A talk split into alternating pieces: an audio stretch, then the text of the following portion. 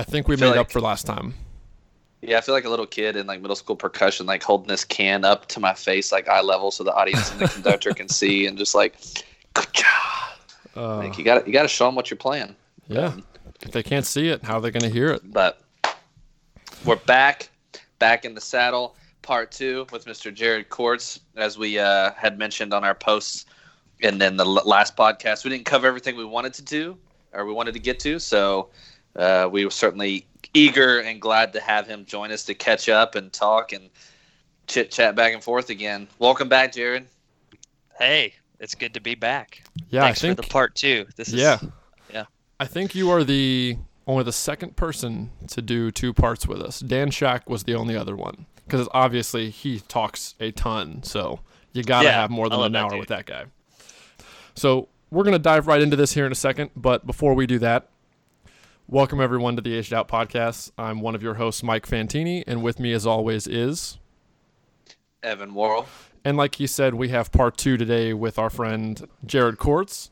And make sure you hit subscribe on YouTube, subscribe and follow us on Instagram, Facebook, hit us up on Apple Podcasts and Spotify, whatever your preferred podcast method is. And as we announced in part one with Jared, we also have a Patreon page now at patreon.com slash aged out podcast. And the direct link to that will be in our Instagram bio and in the information section of the YouTube video. So if you so choose to give us any kind of financial support, that's your opportunity to do that. But again, as we said last time, no expectation. We just wanted to put it there just in case. We're going to keep doing this no matter what, and we appreciate appreciate you as a member of our audience. So, now that that whole spiel's out of the way, the biggest thing we forgot to talk about last time was probably, and Jared, correct me if I'm wrong here, is the best baseline that Jared was probably ever in, and maybe one of the best bass lines WGI's ever seen, uh, the Rhythm X 2011 baseline. Would that be a fair statement? You're allowed to brag a little bit. Yeah, I mean, it was it was for sure like the most um uh just because all five were age outs. Mhm. Like it, it just felt like there was always like that aspect of like this is our last gung ho and the fact that all five of us were doing it together was crazy. Cause then, you know, it uh it like also came to that point like um like knowing the guys throughout marching like the marching career of like like meeting him at Bluecoats and i met um frank torres who played bass two that year uh when he was at crown um, but he knew a friend that I was marching with at Glassmen. You know the whole drum corps friend connection. Small network of people. Yeah, yeah. It's just like all these people so fast. Like everyone's already like everyone knows everybody to an extent. You know. The, the Uh, Yeah, that it was just an awesome collection of just super talented, but like funny individuals. Like the the personalities in Yes. that baseline were just so refreshing. So we'll, we'll get into a few stories about that baseline, just fun stories in a second. Okay. But the, the biggest thing I remember from a playing standpoint about you guys is from day one, we're learning the first the first set of drill charts, and in between on breaks, you guys are picking your drums up and just like nailing the opener. Like I remember you guys arced up on a water break one time. This is probably in December or like very early January. And we're all sitting there drinking water, just like hanging out, talking. And you guys arc up and start playing your the opener, and it's like nails already. Like it, I don't remember a time where you guys were bad at your show music at any part of the season. It was it was just, Uh, just nuts to me. Yeah. To to us, it was probably still like yeah.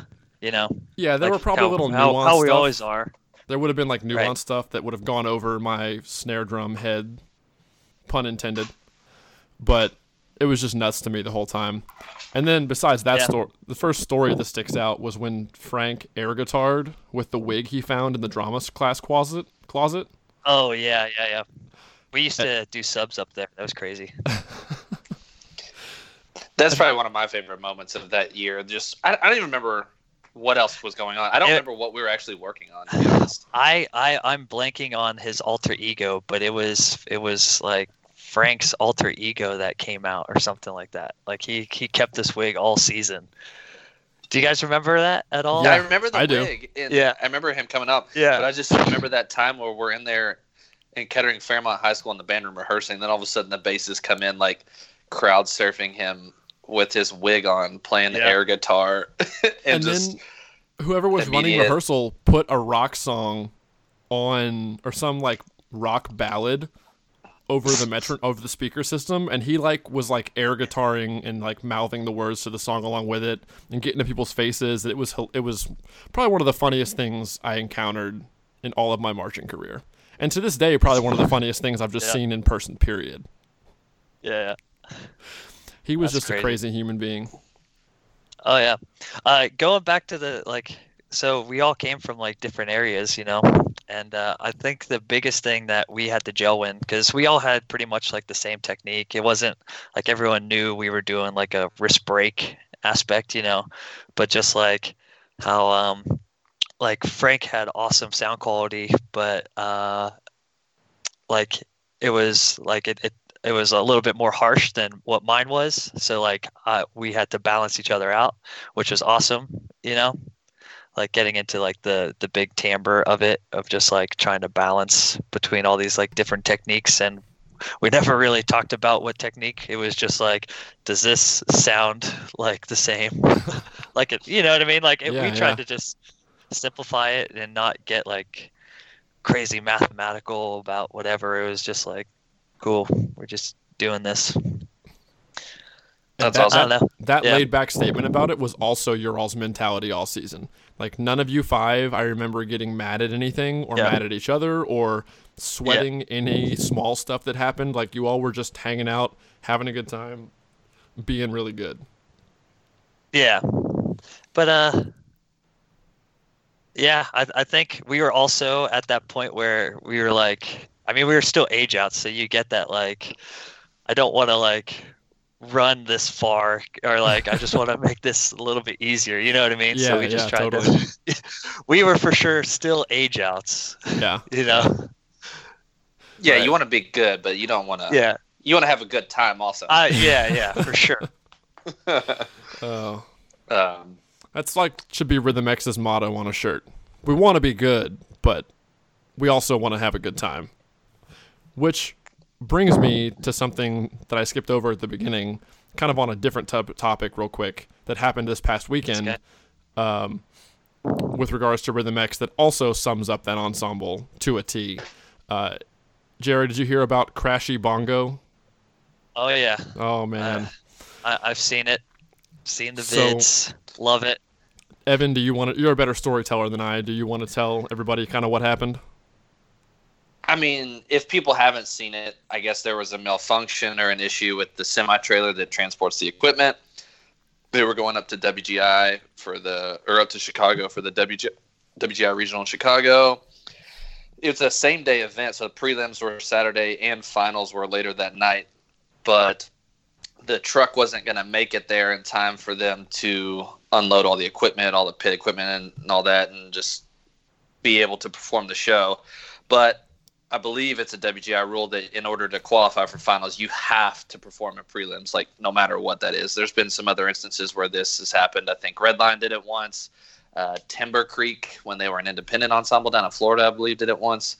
Um, so they had to do something, no matter what it was. So lo and behold, they come up with this, I guess, place filler of an idea to do this bongo with crash cymbals. If you haven't seen it, just Google it.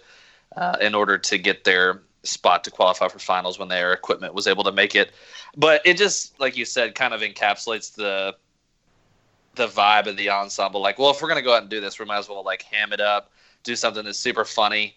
Um, there's already people that have like transcribed the part and stuff Saw and put it up as like transcriptions and stuff. But Um, to me, to me, what's the funniest thing really is just the subtleties. Like even though they didn't have their tarp, like Tim Fairbanks is still out there in the par, out there on the floor, like doing like the one, two, three pull, like you would do to stretch out the tarp, Yeah. even though there's clearly no tarp. Uh, they Oh, like yeah. run and fold the tarp off, or like pulling it off the floor, like they actually have it and stuff. like they're in a hurry, even though they've only done like 20 seconds of a thing. The funniest part of Right. it to me w- was not what they did, but was so obvious. We're all friends with Tim Fairbanks on Facebook, and he put a post on there earlier that day or the night before when they knew the truck was messed up and wouldn't be available at the time.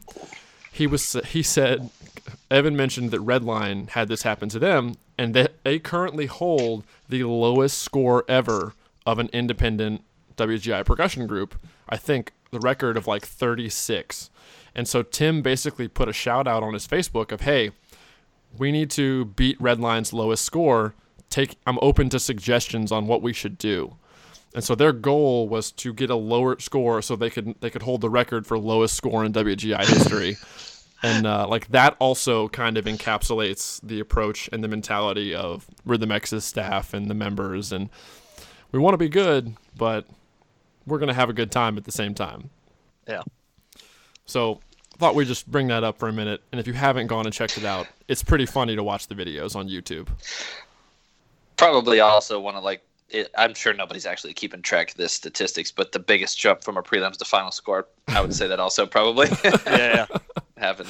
I hadn't Uh, thought and about speaking of scores too, I will throw this out there. Uh, I know on our last podcast with Jared, we had talked about them winning that Fred Sanford from was it seventh place or whatever. Si- Um, yes, uh, sixth Six- place. Yeah. Uh, one guy actually did say the lowest placing Sanford winner was the 82 Bridgemen, which I didn't actually look up what place they got until I just now thought about it. But uh, one of our listeners, Jeff Ream, he was like, "Yeah, I was listening, and I just I looked it up." so I was like, "Sweet, thanks." That's awesome. Well, now we know. um, So the 82 Bridgemen. Dude, Bridgemen. yeah, the Bridgemen throwing it were so good. Yeah. Dude, Yeah. when they're at Allentown all the time, it's like sweet. I love it. Yeah. Yeah. They were Just so good. classic drum corps. People Yeah. soak it up, dude. Allentown is such a drum corps rich like area, Yeah. like East Coast, Yep. old school. We, Yeah. we need to try to get I considered a, uh, that my uh, Sorry, go ahead, Jared. uh I, c- I always considered that my uh like not home show in a sense but it was like all right pennsylvania uh, a bunch of college friends from philly or just like all around from maryland whatever they would like that's where everyone would kind of go Because you're from the the west part of the state, right near Pittsburgh. yeah yeah yep yeah That's like, what I thought. yeah Didn't you get pulled over one time and a cop let you go because you had a ping a penguin's hat in your car or something like that? Like, or he let you out of a ticket? uh i don't know I feel like that was a story going to Rhythm X. He's like, yeah, he pulled me over, but I had a Pittsburgh Penguins hat in the back of my car. or something. I, I don't remember i don't remember. I maybe just made that up. yeah All right, all right. Let's reel this in. Let's reel this in Uh, before we get too far off the tracks. yeah Um, sorry sorry No, you're good. It's mostly our fault, honestly. Um, so the next thing we want to move to is, and we kind of discussed this a little bit before we started recording. Of we both feel like that bass drumming has kind of experienced a little bit of a renaissance over the past five to ten years.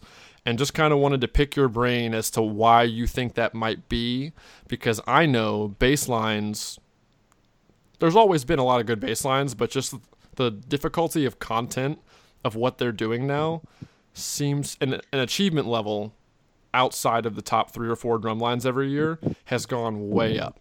Like the talent in bass lines and the the uh, ability of them is just gone through the roof recently. So, why do you think maybe that is? Some catalysts for it, and we'll just kind of riff off that and go from there.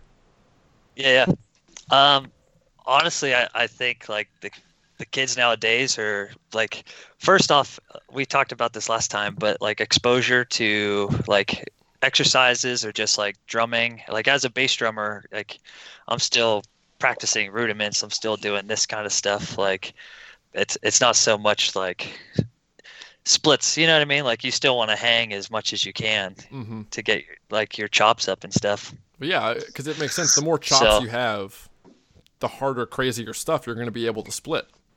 Right. So that makes perfect sense. Yeah, and then like I think more, at least at least when I was like around it, like it was the more grids. Like that's when more grids and more grids started showing up and just like trying to split that. Mm-hmm. I remember like the big thing that went around was like uh, splitting the whole like 16th note accent tap thing. Like that was like a thing that I saw a lot of people trying and you know, it was just like, cool, this is where that partial is after the fact.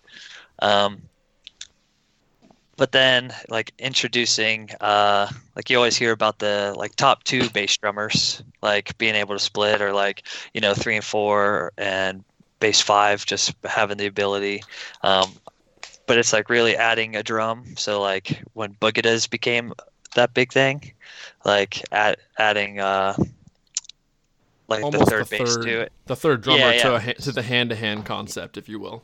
Right. Yeah, yeah. So it was like cool, and then like you can. I remember twenty. Was it twenty fourteen? I don't know. Rhythm X, we we like we're trying to do uh like we were splitting the six tuplet, but it would be three people hand to hand. We did it nine lit two. I think That's that was twenty fourteen. Uh, but it didn't. It, it was like, all right, we're just we're not gonna. It didn't make sense. It was like, cool, we could do that, but musically, it like didn't really fit. You know? There was no place for it. Yeah, yeah. So it was like, cool, all right. And then So now, as like, you go on, like lasers are a big thing. oh, like Um, like one and a two, like, yeah, like- down each drum, down Yeah. the drums.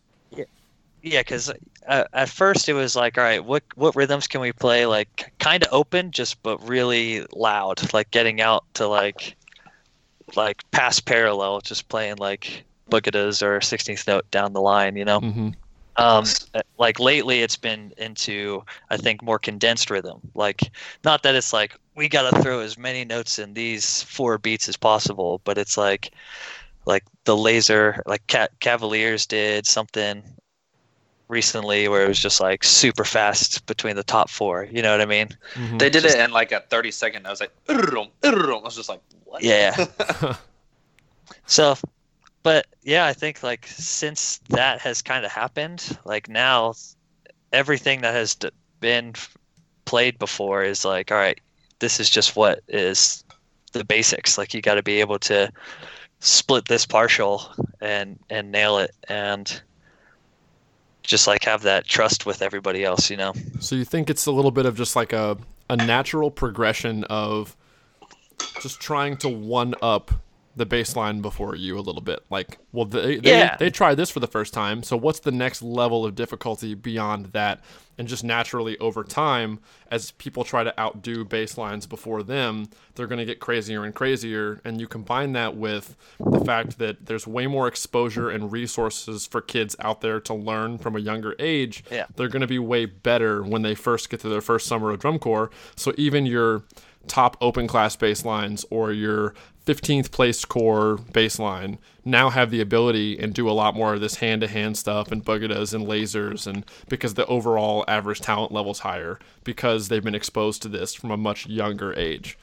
And then I Yeah, think I think so. so even then seeing those baselines do crazier things will then attract more people to want to play bass drum versus being drawn Right. to just snare drum, snare drum, snare drum in high school like a lot of kids are. They're realizing at Yeah. 15 they're seeing these videos of like did you see the Rhythm X top 2 split that crazy lick really early in the season this year? Uh huh. Yeah, yeah. So like that was nuts. So you're seeing that as a 14 year old. You might go, I want to do that. Forget the snare drumming thing. That's awesome. Yeah. So and and I feel like a, a little bit of like like recently too. Well, maybe not super recently, but there's been a lot of like front ensemble splitting happening where it's just like they're doing stuff and it's like you know like it's it's kind of led into other aspects or like you always see like the snare drums doing stuff but no, I feel, I Really? see it. I don't like it. Well, Mike and I don't like the snare splits. It doesn't sound good. I, but Uh, I've noticed I, i've noticed more of it or there's like the, the eh, kids yeah. doing the hand-to-hand split on the snare For drums. sure. Yeah, yeah. Yeah. Avon or Center Grove High School or something like that.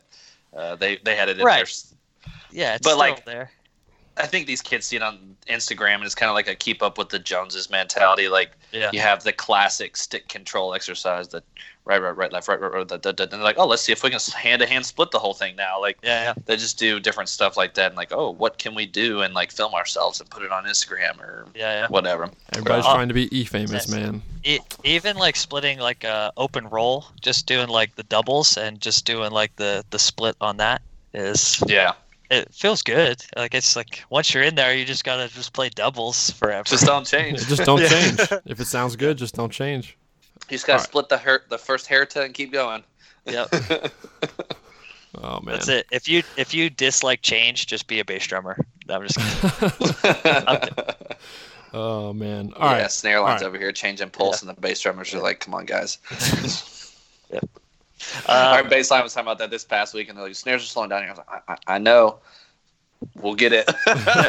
Give us a minute. there were parts. I, I gotta I gotta uh, say this like because at Phantom 2010 like they would put the Met where it needed to be. You know, most of the time it was behind snares, but like it always felt like like there was a lot of areas where it was like we were the farthest ones back, and it was just it just like kind of followed us, and then they could just play to that. You know, yeah, it was pretty nice. sweet. That's nice. Yeah, it's cool. so let's get into your Yeah. let's get into your teaching career now. We've done a lot of talking Okay. about places you've marched, talked about bass drumming so Yeah. far, um, different bass lines you were in. Well, actually, if you had to, what is your favorite drum corps or indoor story from when you were marching? Like funny story. Keep it up. Keep it PG thirteen, please. Yeah. I have to preface that spot. question with that. Um, if you had to pick like a really funny thing that happened while you were marching a- any group, whether it was Matrix, Glassmen, uh, Phantom, Rhythm X, like what your favorite or one of your favorite standout moments in your memory from your time. Yeah. Um, there's so many.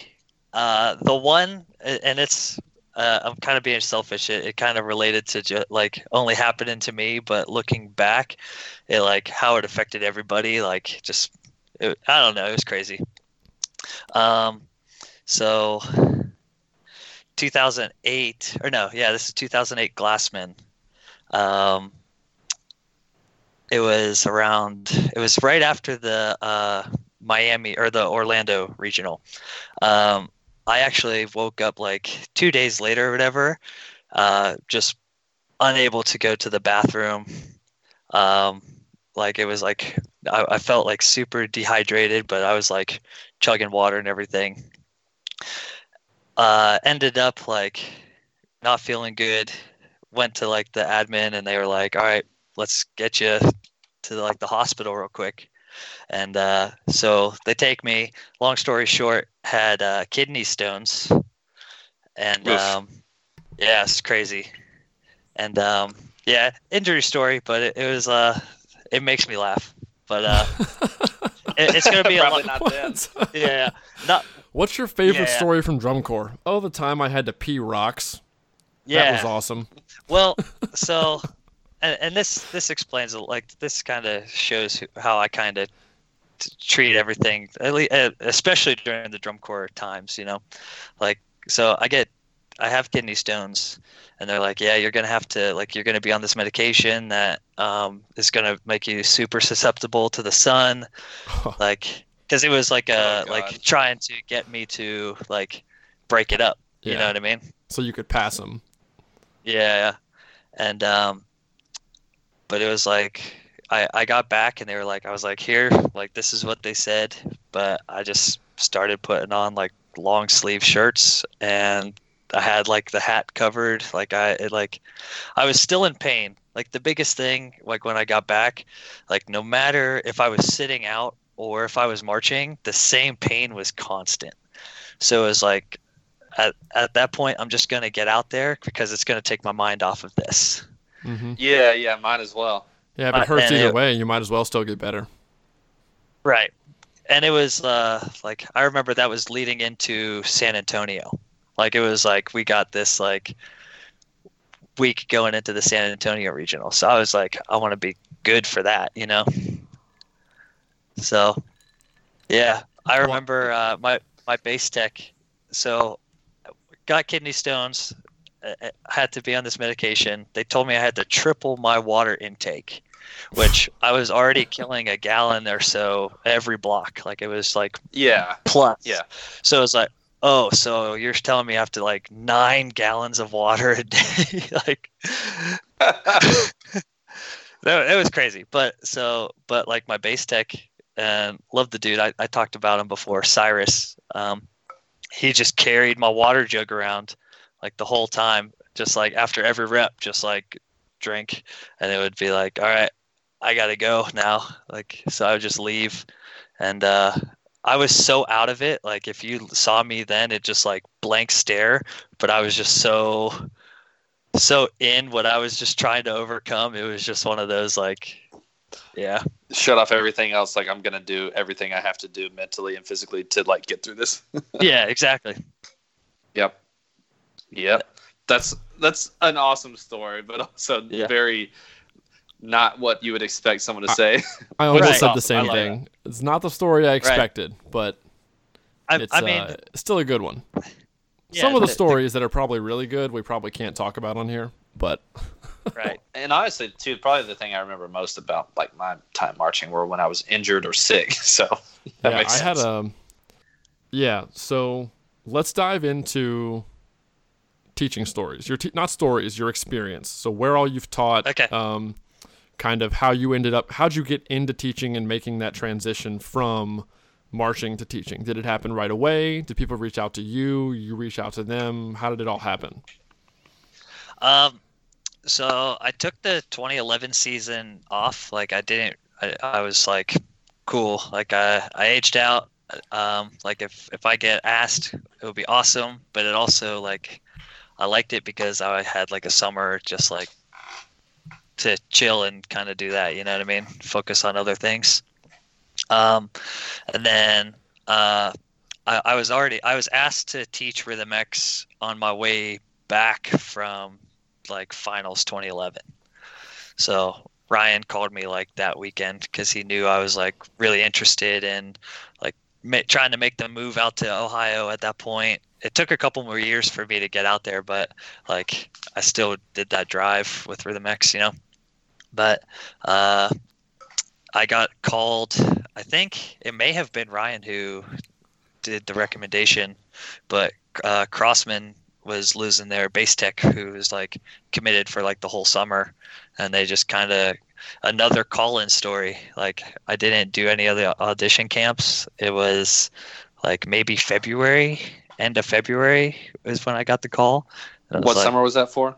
that was 2012 crossmen Nice. so yeah that season that was a lot Who was teaching there? Who was the caption head at that point? uh clark gardner Okay. was there um josh turner um I don't know any. you guys people. know Ju- well you know jules though jules Yeah, Sconia. Yeah so he was teaching the front ensemble it was um like yeah it- that was like my first experience of like after marching x and then teaching x like i knew everybody but it was like teaching drum corps i didn't do any of the camps so everything that like i didn't get to like meet all the staff so it was like you show up to spring training and you're the base tech you know what i mean Not really time to Yeah. hang out and catch up. You just got to go do Yeah. work. Right, exactly. So, and Andrew Markworth was involved too. So he would come down every once in a while and hang out during spring training. It was cool. How was spring training in Texas? Was it crazy hot? Um, that, so it was crazy hot, always in the middle block. Like it would say that it was like 98, whatever. Felt like 102, or like it always just felt like it was more. But we would do the classic shade breaks. Like if it was like deadly hot, you know, we would try to get through this in like percussion ensemble, and then like, all right, take a quick little bit. We're coming back, and then we're doing this. You know what I mean? Like it was like just Yeah. trying to be most efficient without trying to like just destroy ourselves with the heat. Yeah, yeah. So, but it was it, it would get cloudy. Um, ensemble block was always nice. Like it, it, it always felt like it was like um, if you go down to Florida and you're like on the beach, like just like at nighttime, still warm. That's how Texas felt. You know, like it was. Nice. I enjoyed it, and the sunsets were beautiful. Always like the iconic drum corps post of sky Yeah. appreciation. You Mhm. know, it's Yeah. like Ensemble at the stadium. right exactly but it's so cool because it's like yeah like stadium lights are on you're kind of you have that going you got the mojo kind of going. Yeah, right exactly I remember. Yeah, Yeah. for sure. Was JJ Pepitone down? He lived down there, Yeah. right? I believe so. Didn't he like come hang out at like spring training and stuff like that? Or Yeah, that was for uh 2016 season. okay, so that's jumping a little Yeah, bit there. Yeah. Because this. Oh, that makes sense. All right. Because his son marched that summer, right? Yeah. Yeah. Has his son aged out yet? Do you know? I think he's still marching. I think, I think he is. Yeah. He did BD Yeah. last summer, and that's why JJ hasn't been judging for a while because he's not allowed to judge while his son's marching, which ma- makes sense. Right. Um, Yeah. yeah. So you taught at Crossmen. Then we'll probably lose 2012. Prosperie here in a couple years because his Oh, son will be. Yeah. He's taken random years off anyway. Like he didn't judge in 2012 Right. at all, just because he wanted a summer off from judging. But yeah, his son's getting there. Man, all these like Hall of Famers, their sons or kids are just like like Alan Aungst was a beast. Pipitone's son is really good. I'm sure Prosperie's son is going to be phenomenal, or might already be. I don't know. Um, just having that, Evan and I have laughed about that. Like, what if your dad or like a relative was a Hall of Famer? Like, you just had lesson information, like of the highest level on demand whenever. Yeah. So you guys are down there in Texas. You've got some Yeah. consecutive years, I guess, Oh, going. yeah. We'll stick with outdoor before we switch gears Okay. to indoor teaching and Yeah. stuff. Mhm. Uh, spring training. Did you guys like have like a getaway or like just like this is where the, this is kind of like the staff tradition down here? We go here at night and hang out, or Yeah, we did. Um, it- it's still to this day the place to hang, even at like uh like the San Antonio camps. Like we make the drive to the stadium, or like to like that area to go to um, Charlie Brown's. Love that place. Yeah, it was like right down the street. I'm Um, assuming it's a typical drum corps hole in the wall bar. Yeah, Yeah. I feel like Yeah. every spot that a drum corps staff has in any city is some hole in the wall that someone discovered by Yeah. random chance. yeah, and it was like the the the one bartender. He ended up like marching in the Blue Knights like years years before. It was like sweet. Small world. that's funny. Small yeah. world.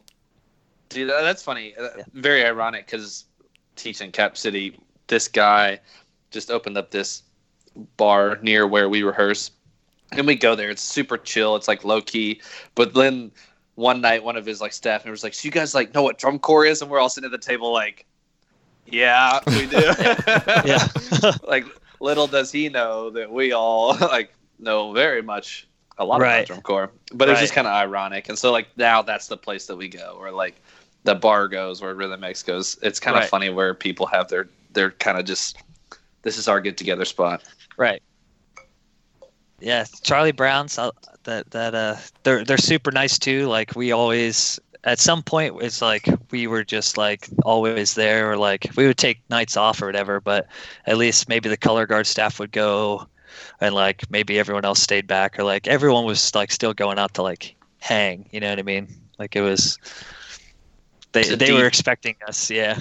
Detox after rehearsal and just kind of get away from things for a bit. Mm-hmm. Yeah.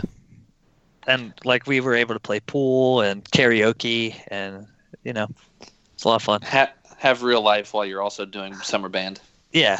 But that's where we also talk shop. Like that's where every you know what I mean? Like in those situations you kind of talk shop a little bit. But you know what I yeah, mean? yeah. This is on the agenda for tomorrow. This is kind of Yeah. like what. would But you do? never Yeah. in like business. It was always like, oh yeah, bass drums are blah, blah, blah. It's like, yeah, we're just we're we're just getting better, man.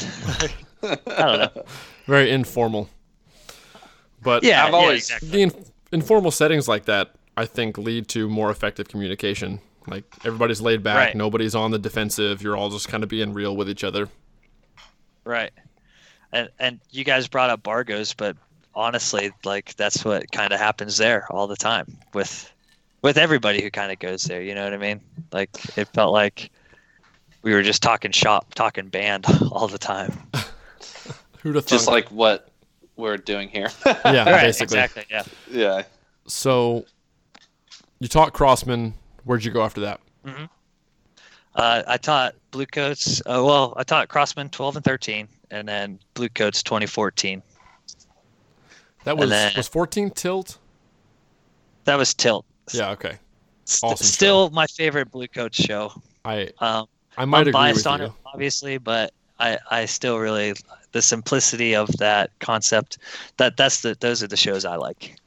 It reminds me a lot of Touch in the Yeah. regard that you just take this simple, very easily portrayed idea and max it out in a number of different ways and not only visually but audio audio audio and visual um, i mean that's what touch was that's what tilt was like oh we're just going to tilt things any possibly way we can tilt this Right. visually tilt this musically it was just it was cool Yeah.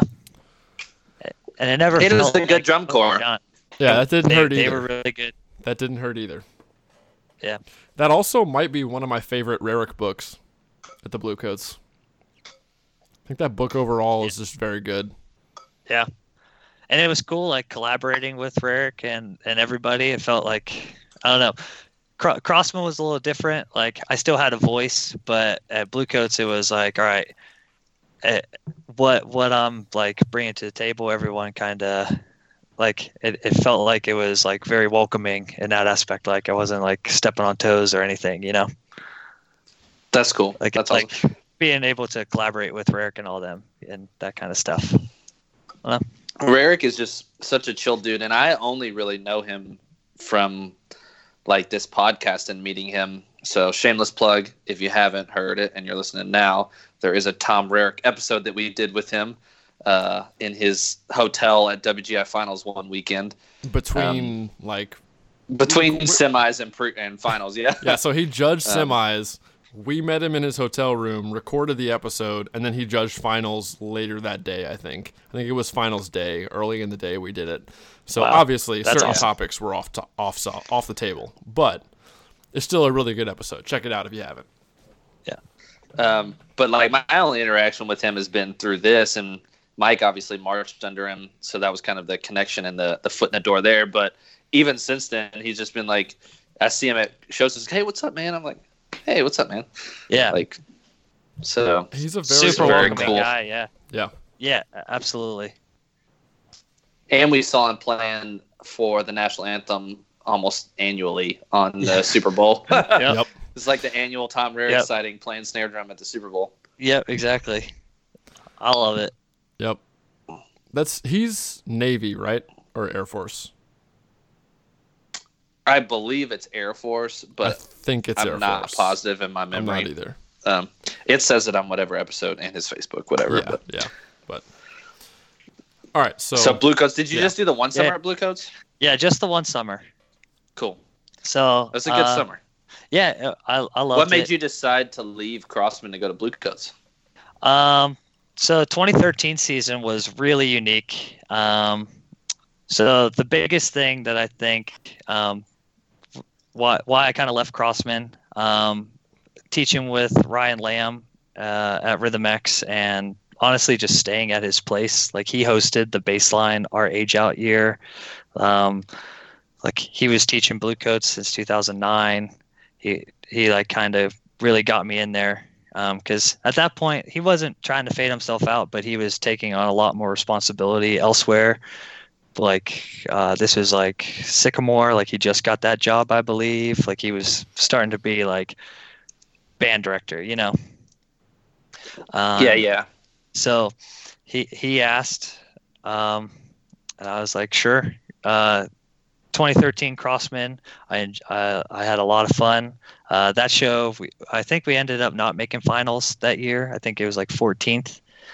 Which, by the way, 2013 Crossmen had the most turnout of bass drummers I ever seen, and I could be wrong, but I, there was over 70 bass drummers there Holy cow. for for the 2013 season just because 2012 we like made finals in the first time since I I don't remember how many years but it was like super like Crossmen was like oh man making finals so I remember this is way off topic but uh 2013 the like there were full high school baselines that showed up. I think there was like three or four like full baselines showing up just trying to like it was crazy it was like uh, all of texas not all of texas but like the entire state, every Fre- bass drummer in Texas was there. freshman sophomore yeah it was like I mean, it was like the youngest to uh, obviously we had age outs auditioning too. So it was like so many people. Yeah, it was crazy. That's awesome. Uh, At least Yeah. like, hey man, kids, if that's a way to do it, if you're like nervous to go audition, just take your whole baseline. You can all be nervous together. There you Whatever. go. That way you at least know somebody. Right. And uh, it happens more often now. Not maybe whole baselines, but for sure a couple kids, you know. And um, so yeah, going back, Ryan got me in Bluecoats, and it was cool because I already was teaching uh, a bunch of the guys um, from Rhythm X. Dante was in that line. Tommy, of Tommy. course. That was his, yeah, that was his age out. Was Aaron Um, Ferris still there? No. Aaron aged out the 2013. Thirteen. Yeah, Yeah. 2013 was his last year. yep Uh, same with Kevin. I think Kevin aged out then too. Also true. Kevin aged out the winter of fourteen, whatever that Yep. was. But Yeah. he had the bonus winter. Razor's Edge, yeah. Yeah. Mhm. And um, so yeah, it was like, and then Mike Kavanaugh, who played bass three that year, but he was like Centerville kid, go march in. Uh, he actually got called in for 2012 Crossmen 13, and then we, we went to Bluecoats together. Like he just kind of followed that, you know. So it was like I already felt comfortable. I already knew everybody. It was like, all right. And like, was Tim still there at that point? Jackson. Uh, no. No, he Okay. he only did his two years as visual caption head Oh, was he- that was 12 and 13. 13 was his Yeah. only other year he did after my summer. Yeah, That's T- it was T Gas, uh, Dan, uh, Recoder teaching um, quads, Amador, um, Joe Woody. Joe. Joe. Joe Woody. Yep. So yeah, it was awesome staff. Jared Thomas was still there too, and Ryan and I myself. always, I always forget that Jared Thomas, despite being a snare drummer, teched the bass line at rhythm at, at Bluecoats for like three years. Yeah, yeah, yeah. Hey man, rhythms are rhythms, no matter what drum you're on. Right. Team Jared holding Yeah. down. Is he back Yep. from Australia yet? No, he's still. He is still there. You His- still, you his still keep birthday up with- is- Sorry, go ahead. Oh, I was gonna say his birthday is two days before mine, so it's like, yeah, Nice. Another The shameless connection. plug. We also had Jared Thomas on the podcast, and it was like an hour and forty five minutes long. Go check that one out. It's pretty pretty interesting.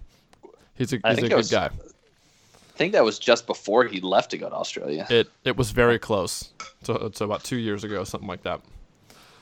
Yep. But uh, so Bluecoats 2014. Mm-hmm. Past that, Loved- what lo- happened? So, uh, loved it. Like that was like first time medaling in drum corps. You know, that was really sweet. Um, As a teacher, like right? they they got yeah as a teacher like eh, like you guys I know asked if like if I would trade it for gold like the said Sanford for gold, but it was like ah it it felt cool just having like those kids get the silver. You know, Mhm. it was like that was sweet. I forget they were second that year. yeah, mm-hmm. Beat beat the BD win probably. I believe so. Uh, Yes, they did. Cadets third, I think. I think you're right. Was that the Angels and Demons show? No, they won that year. That was 2011. 13. Oh, 13. yeah, yeah. Was it 13? No, it was 11 because 13 was the year they won the drum trophy. I think with That's that right. uh, That's right. Yeah, yeah, yeah. Samuel But- Barber stuff. Yeah, Yep. 13 was a drum trophy for the cadets. And was was Angels and Demons really the summer between my two summers? I thought I'd aged out when they did that. Yeah, I'm pretty sure it's 2011 because I uh, think it was Cavies won the drum trophy that year. I love Yeah. that show. All right, that's an aside. So Yeah, yeah. keep going. Continue. Um, so oh, the transition. So teaching Rhythm X for a while. Um, Josh Bricky uh, was ending up getting the caption or yeah, like caption head position at Crossmen, and he was just trying to get a team together. So it was like go back to Crossmen with all these like Rhythm X guys, and felt like it was like starting a new Crossmen era, you know. Mm-hmm. And um, so like Josh asked me, and it was like, yeah, I'm just, I'm, I'm down. I already know how the organization is. Like, I, I didn't leave it because it was like the organization. I just had this opportunity to teach Bluecoats, you know. And uh, so yeah, it, it felt awesome. 2015 is still the most fun I have ever had during a summer ever. Why? Uh, just because the people on the drum staff, like, we we joked around, but it was all it was like we just had so much fun together. It was like the I don't know, it felt like a little like fraternity bro thing. Not really bro thing, but it was like it, everyone was just there trying to have a good time. Was Dean Hickman the That's- quad Dean and summer? Hoagie. Yeah, that's what I thought. Uh was was Dean there that summer? I can't remember A what little summer bit. he was there. He he was in for a little bit. I I don't maybe I think it was 2015. Because Bricky was the reason he went to Crossmen for or a summer or two, right? Yeah, I'm pretty sure. Yeah, it had to have been. Um, and, and then Andre was teaching too, right? Did Yeah. he teach there? Uh, Um, no, Andre came in. Uh, who? that might have I been think- later. Andre Yeah. replaced Dean. Like when Dean was no longer the quad tech, Andre is the main one that took Yeah. over. I Well, think. Dean was Dean was never like the main dude, just because he he couldn't do like a whole summer. Yeah, yeah, Yeah. that's fair. It was. Uh, I think it was Tant. Oh, Mike oh, Tan. you're right. You're Yeah. right. You're right. You're right. Tant. yeah. I'm sorry, man. I, I love you. I, I'm blanking. Everything's running together right now. Just got off of work, trying to Yeah, yeah. bend your mind back nine years or however long Yeah, it yeah. goes. Fifteen. It's only five years But ago, yeah. but But yeah, uh, Frank Cummings too, Snare Tech, and Frank. Dan was there. oh yeah, Dan Right. Shack. Yep. So it was like, yeah. I forgot those dudes taught there before they moved over to Crown. yeah, yeah. Mike Bishop was there too. Oh man, that Oh, was a- yeah. that's like a Heck dream yeah. team. That's a heck of a staff. Yeah, it was. It was like real, like a lot of awesome people. That sounds like it would be a really fun summer. And I always had a lot of mad respect for for you guys the, those couple years that Bricky was like heading up that Crossmen percussion section because Uh-huh. was best tap fives in DCI those summers. Yeah.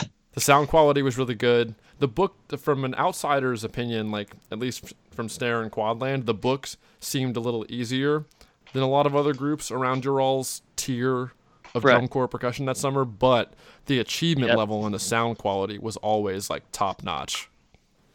Yeah, I can agree with that. Well, you never want to overwrite your uh, overwrite your clarity. I guess you Yeah, could say. I, Yeah. I would much I rather be say- a group I don't want to say overwrite your talent level and like knock the kids, but like that's basically what I'm saying. Like It's- it's you don't want to put of it. yourself I in mean- a bad spot. You can't get better unless you accept how good you actually were. And you know what? They played their butts off because they were phenomenally clean and the sound quality was great. And if they'd overwritten the book, that wouldn't have been the case. So I'd much rather play an easier book and play it extremely well than play a hard book that's too hard for us and just be dirty. Clean is the best type. Tis true. So you have this awesome 15 summer. Yeah. Uh, a lot of that group held for the next year, didn't it? In Yeah. 16. Uh huh. Yeah, there was there like I'd say this this couple years there was like a decent amount of um, like uh, vets returning. And also like staff And- returning too, wasn't it? Yeah, and staff. Um, tw- 2015, 2016 were pretty much the same. Uh, 17 is when I believe Dan went to Crown. I think you're right. Because that's why I Yeah. think 17 is when Travis took over as like Yeah. caption head under Hannum, however that worked. Yeah. So And did So- you? So you you had talked to before uh, with Mike and I, kind of like here and there about like Uh-huh. uh, the Met stories and stuff. Did that stuff happen Oh. during the summer too, or was that like the winter Um, stuff? Well, no, not really in the summer, because it was more like um, like dr- we had dr- the drum majors there. Like they would program stuff in the Mets and like have like a whole bunch. They were like, they had their thing, and I wasn't trying to get into that, you know. Um, but it was mostly just like rhythmic stuff. Like sometimes, like I- I'm just chilling with the bass line in the back. I'm gonna do it. You know, someone's got to, someone's got to do it. So I'm gonna do it. Like, you'll bite the bullet. And you're that just gonna- I don't care. Bump the Met here and there. Yeah, yeah. especially like me and Josh always had a good thing because he he would just be like he would say something real quick and be like, "All right, go," and then I would just like immediately start it. like, like it was just like always like, there's no time to talk. We're just going, kind of thing. Like it was fun. How far do you think the furthest tempo bump, like as far as like just like I'm, I'm gonna dial this up a notch, like getting away from the original tempo? oh, uh, that that didn't really happen until uh like 2018 with the mechs. Um, I I a few times, but like if we were tracking something, if we were doing like exercises, like if they called something, I would do it then as well, just to like like a click or two. But it was like it was really 2018 when I like just kept slowly bumping it, and everyone was going with it. Like it was like there was never no one ever noticed kind of thing. Maybe they did. That's funny. Man, this is the a little over their fast today. Yeah. Yep. I But said it. it was I said good. it on part one, part two, the Uh-huh. Tom Monk special. Yeah. That's what he's like notorious for. They did that to us one summer, except it wasn't like gradual. It was we came from we came back from like a block, and like parts of the show were like six to eight clicks faster. We're like, all right, Oh, like man. this is like Yeah. this is this is not the same. They're like, Yeah. let's just not tell them. I- Maybe they won't notice. Yeah, I think it was like there was a part. It was like supposed to be 196. It, it felt comfortable or whatever, but it would just be like, oh, and s- how did we get to 200? Oops. Which isn't like a lot. You know what I mean? It's like It's a minor jump. whatever, but it's, it's, a minor jump. Yeah, it's a, but it's like it's for sure noticeable. uh, Like getting a bunch of reps on that. You know? Yeah. yeah, yeah. I was doing that some this weekend. Actually, I Not was like, bad. we have this one part. It's Oh. at uh 184, and I was like, mm, I don't know, just see what 187 sounds like today. Right, right. this is just need to wake them up a little bit. Uh, yeah, and that was it was mostly at the time where it's like getting closer to the end of rehearsal, where it's like if we're having a good one, like they're gonna put a lot into like the run through whatever. Like I'm just gonna keep hyping them up, also making them more tired, because you know. Uh, They need it's to good be. for you. Sometimes you just gotta work them out. Yep. Yeah, exactly. Build that strength. So That's believe like- it or not, Did you ever do anything? Oh, go ahead. no, believe it or not, it's been about 58 minutes, which is crazy to me. I feel like it's been like 10. Yeah. Um, I want to talk about Tesla for at least a Okay. minute before we let you go. Okay. But do you guys have any drum Yeah. related stuff you want to hit first, real quick? I got a couple other things. Uh, Okay, just real quick. You don't have to like do super elaborate. But first question: Did you ever do that in the summer? Just like kind of like I know we're not playing well, but we're just gonna like kind of beat this into you. And second question: Did you feel like it was way more stressful teaching than it ever was marching? Um, I, I think so, just because like you're you're seeing reps over and over again. Like sometimes it's like, man, that, that like did that sound better than the last? Like you kind of like in the summer, you kind of like start going like just hearing the same thing over and over after a while, and it's like, you know what I mean? Like that perspective kind of just like gets ingrained. Gets numbing. Yeah, it does. Um, but it was for after a while, like I, I never like turned. I tried to turn into like a hype man kind of thing, but it was like at the same time, like I was there, just trying to get through what we had to get through, you know, and making sure everyone was feeling good to an extent. You know, it's like whatever we're dealing with now, we're we're dealing with it. We still have to do the job now. You know, it's not gonna happen later. Like that whole cliche aspect of, you know, perform every rep aspect. Like it, it was trying to get them mentally always just being there. yeah, yeah. You know, I And feel then- you. You, like the frustration aspect of it. That's the biggest thing is like you you see the the frustration within them like not doing this not doing that whatever. But it's like you gotta how how you approach that is like super important because it can like ruin the rest of the day or it could you know what i mean? Like Yeah, you're always It's like- balancing that. you're trying to navigate their mental well-being as much as Yeah. how well they're actually playing. right or it's just like a like psychology degree in drumming. yeah. So, but yeah, I don't know. I just like to have fun. Yeah. Um, but yeah, I'd I'd say, and then there's so much more into it with like you- you're only in charge of this section. They're only a part of like this bigger picture. You know what I mean? You're putting so much into just teaching this little bit of it. You know, but it's so important. All the body parts work together. Yeah, exactly. Boom. That's Um, all. That's my. I guess that's kind of my last thing on drumming, just because I've, I've felt as an instructor, it's just way more stressful trying to hear a rep, and then analyze the error, but then also Yeah. give the member feedback that will help them correct the error. Like yeah. So The- many thoughts going through your head. that that was for sure like the drum corps aspect of it. Uh, indoor, I, I like. I, it felt a lot easier teaching indoor to me because it was just like right there, you know. Yeah, you don't have to filter through as much stuff. It's just Yeah. here we are by ourselves. Like Right. there's not like, oh, how does this bass feature fit with like the mellophones? It's like, all right, Yeah. you guys didn't play the bass feature well. Right. we got to do this better. Yeah, I I gotta ask you guys, uh, what is your favorite? Uh, and I'll, I'll just relate it to Rhythm X, uh, like Rhythm X baseline in the past s- since like my era ended, like like the teaching, like I guess f- from twelve till now. Oh, 12 till question. now. Yeah. All right. I have to think on I'm that for a sifting second. through years. Me too. Yeah. Uh, it probably would not be the door year. No. Uh, the Was that 15? 15? 15? Yeah, Was not that. Was 13, 14 was pretty sick. The Razor's Edge year. That was Tommy and Kevin on 1 and 2, right? Yeah, yeah. They were So- also on 1 and 2 in Four- 13, right? 14. The 14 Yeah. book was better for the bass Yeah. drums, for Yeah. sure. Um, 16, 17.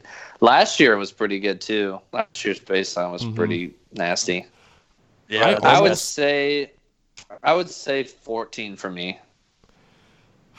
Admittedly, I haven't paid enough attention to the bass lines to probably pick hey, one. that's okay.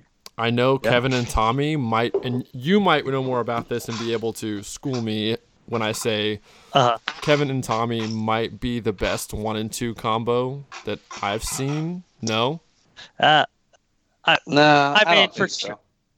I, I think they were really good.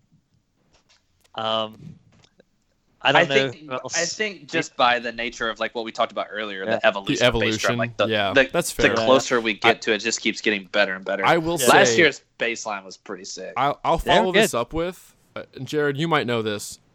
Is are, are the Uh-huh. one and two drummers this summer that's uh, this season that's going on right now the same from last year? no, because Henry No. was on two last year. Oh, I did. Sorry, you're right. Henry Ivansky was two. I might I might go with the video those top two guys from this current season put out might be the nastiest bass drum thing I've ever seen in my life. Well, the jury's out on this this winner for me. We I don't know if more. the whole bass Okay. line as a whole is going to be good, but that video, and I have no idea how many takes it took for them to get that rep to be that good. But uh, Jared, that's that was really impressive what they did, right? Oh yeah, absolutely. Okay, like that. That's probably the nastiest thing I've seen two bass drummers do ever. Now it wasn't in a performance. It wasn't in their book. It might be in their book. I don't know. I haven't seen X's show yet. It is now, actually. It is. It is now. Yeah. Yeah. Oh man, that it's so good. That video's. They don't do quite the length of it, but they do Yeah. part of it. Oh man, it's I. They do like the crescendo sixteenths and like the decrescendo fivelet, and then like end on like the unison. whatever rhythms they're playing. It's impressive as all hell. And admittedly, like I said, I haven't paid enough attention to bass lines throughout the years at X to really have a favorite since 2012 or 11. But I They're honestly probably don't gonna even be up remember the alpha baseline. That sounds bad, but I don't Really? it at all. Yeah. Benji. Benji uh, was top bass and Mike was. Uh, Sorry, Benji. I love both okay. those dudes, but I don't Yeah. remember that. yeah, I mean, I've met and know the guys that were in bass lines throughout the past five or six years, but I haven't paid enough attention to have a favorite. But Ooh, Hey, 18, that's okay. All the World's a Stage. That was a good one, too. Yeah. You There's been a lot of good Yeah. ones, man. Jess, X- Jessica X and has had John. a- Good. Good top Yeah. two. X has had a lot of really, really good bass lines throughout the past decade. A lot of really Yeah. good ones. Um, but so the last thing I want to talk about I'm not sure if we mentioned this in the first part with Jared. He currently works for Tesla. Um, have you ever met Sick. Elon Musk? Uh, I have not. Have you been in the same room as him? Um, I he, he, so he comes in mostly on like Mondays. My my weekend is really Monday Tuesday, so I'm more back half of the weekend of like the week. So, uh, Is he gonna take over the world? I mean that's that's up to you guys. If you think, I think I think his influence um, for sure has changed because well, not only are there's like more environmental things happening, like there's more of like, all right, renewable energy is actually like where there's a lot of people really trying to do that. More activists are getting into it. It's you know there's a huge movement happening. The whole idea of Tesla and like all that is to just be the like the acceleration to sustainable energy and transport. Weren't there Like- wasn't there battery technology I saw a while ago, a few years ago maybe, like it was a battery that would be for your home. It was a very, very large battery that was charged by Yep. solar power that he was like, Yep. Yeah, you can basically store enough power in this battery to power your home for like a week. So basically you Yep. would go on and off the grid. So while the battery was Mm-hmm. charging, you're on the electric grid fueled by coal and everything else. And then once it was Uh-huh. full, your home would no longer draw power from that and it would just run off the battery for X number of days till it was depleted. And then that cycle would Right. continue. And then because everybody would be alternating on different cycles, it would decrease the amount of people pulling from the power grid and lowering the coal requirements for electricity by like 50% or like 40% or something nationwide. Right. So that's a real thing. That's still like something It is a real thing. Yeah. Changing the world. Yep. So that that so those power walls are made in the Gigafactory where I'm at. Um, I'm more involved with the Model Three, um, but yeah, those power those power walls, you, you can pretty much be off the grid. Like, Permanently? You, yeah, yeah.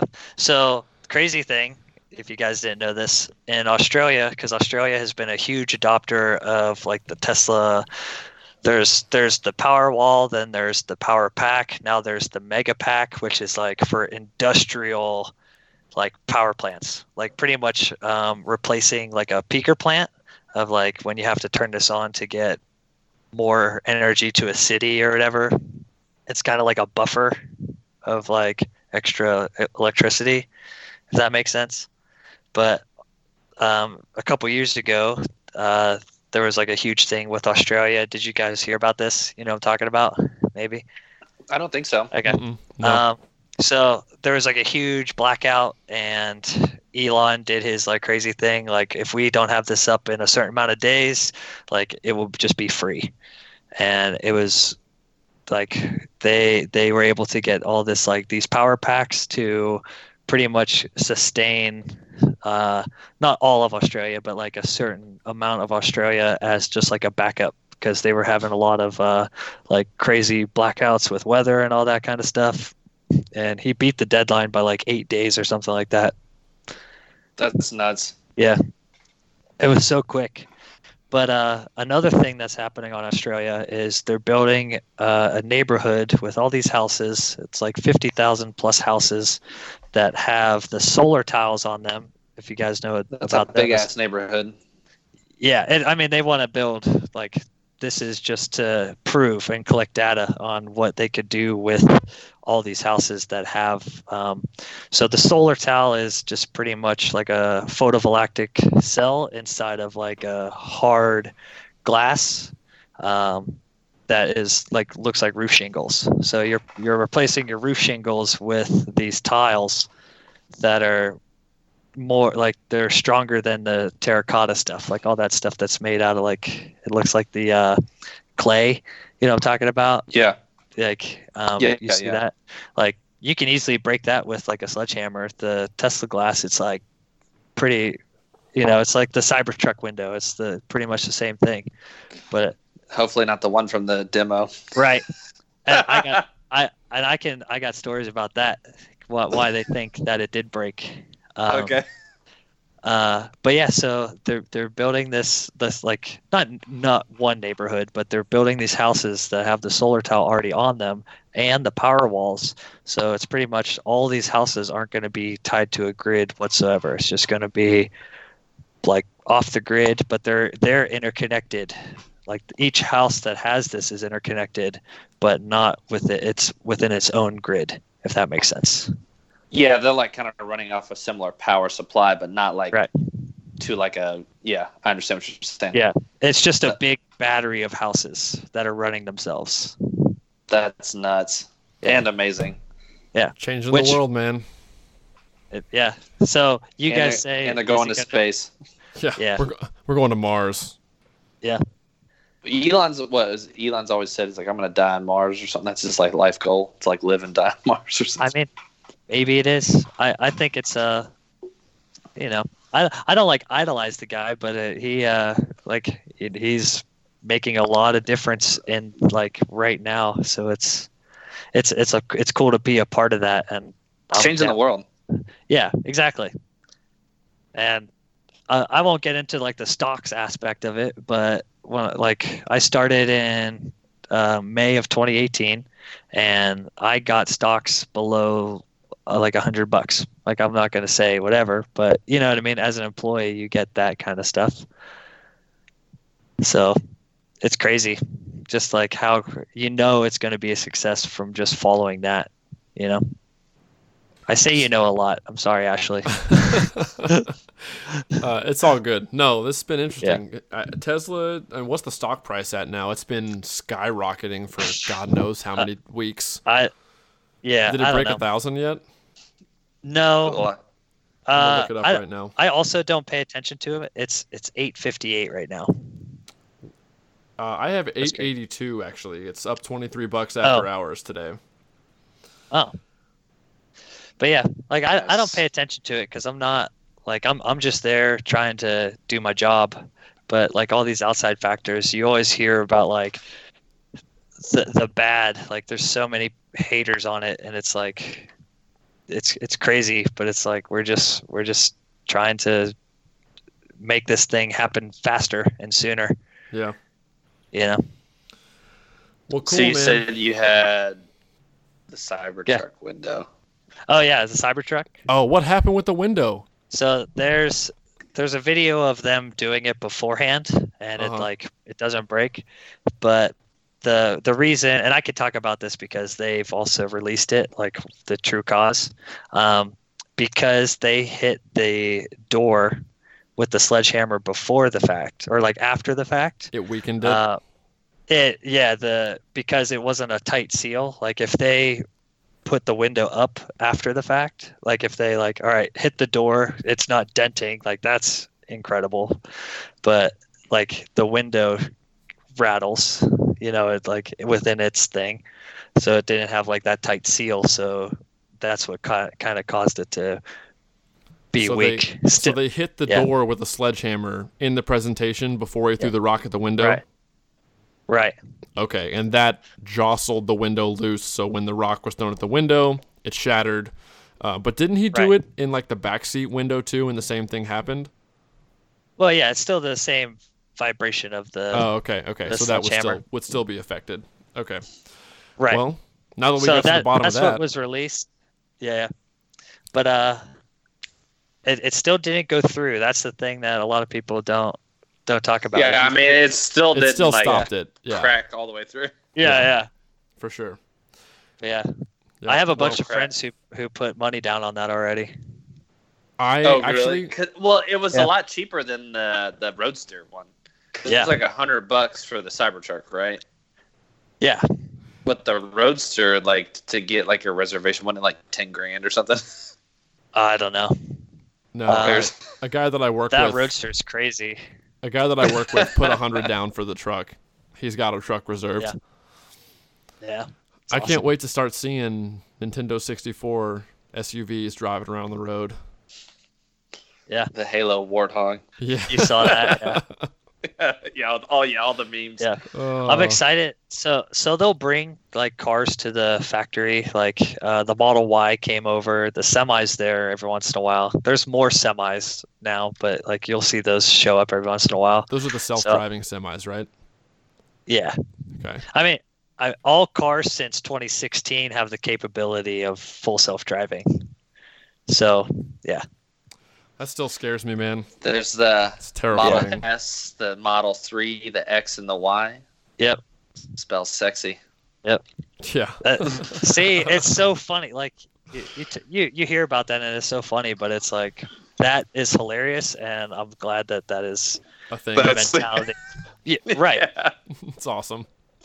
Yeah. I'm just like, yeah, why not? I mean, whatever. Have fun with it. You're designing these sweet cars and having fun. Like, whatever. Yeah, there's and It's like teaching bass drum. We're getting good and we're having a good time. right. I- Yep. yeah, exactly. Still, you can still look it up. The honestly, the biggest thing that I I really enjoy about Tesla is they're still the safest car on the road to date by an extraordinary amount. Like you Like- can like- look up, you can look that up. Safest as in like pr- protection when you get in a wreck. Yep. All uh I, I, I can't think of the acronym, but like the highway safety, it's like NHTSA. I don't I don't know what it is. Yeah, whatever but it is. Their their their their tests with the crash dummies, like the data, it's you can see the graph. It like the Model Three is the safest at the moment, but how drastically it compares to other cars is is crazy. Nice. Well, Jared. Yeah. We are well past an hour. I think we've Yeah. touched on everything at this point we wanted to. I've got the list Mhm. you sent out, Evan, that we agreed upon earlier. I think we got to everything. I think we hit. I think we hit the list. Yeah. All right. Well, let's close this out, Jared. It was Yeah. awesome talking to you twice. Uh, Yeah. Within a week Thank you. period. Um, we will definitely see you at uh, WGI finals this year, right? Yeah, absolutely. Okay. I'll be there. Perfect. So we'll see you then. Thanks everyone for sticking around for the whole episode. This part two with Jared. Hit subscribe as a reminder on YouTube. Like the video. Leave any comments uh, you want to. Uh, ask us any questions. Um, follow on Instagram to miss all updates about the podcast, as long as well as Facebook. Uh, subscribe on podcast services, Apple Podcasts, Spotify, and another reminder, we now have a Patreon page, patreon.com slash aged out podcast if you want to donate anything financially to us. And I think the next episode is going to be Evan and I doing our early season WGI impressions because we'll have had a couple of weeks of shows and videos to watch and enough to talk about. So we will see everybody then. Yeah Peace. I just want to say thank you guys for listening. Um, Evan, uh, Mike, this has been a lot of fun. Um, seriously, guys, check out their Patreon page. I'm giving a shout out to that. Um, these dudes have just started this platform and want to share the love, and you know th- they're doing the work for it. Give them a little love as well. So, thank you guys. Thanks, dude. Really appreciate Yeah. it. Yeah, appreciate it, Jared. See you, everybody.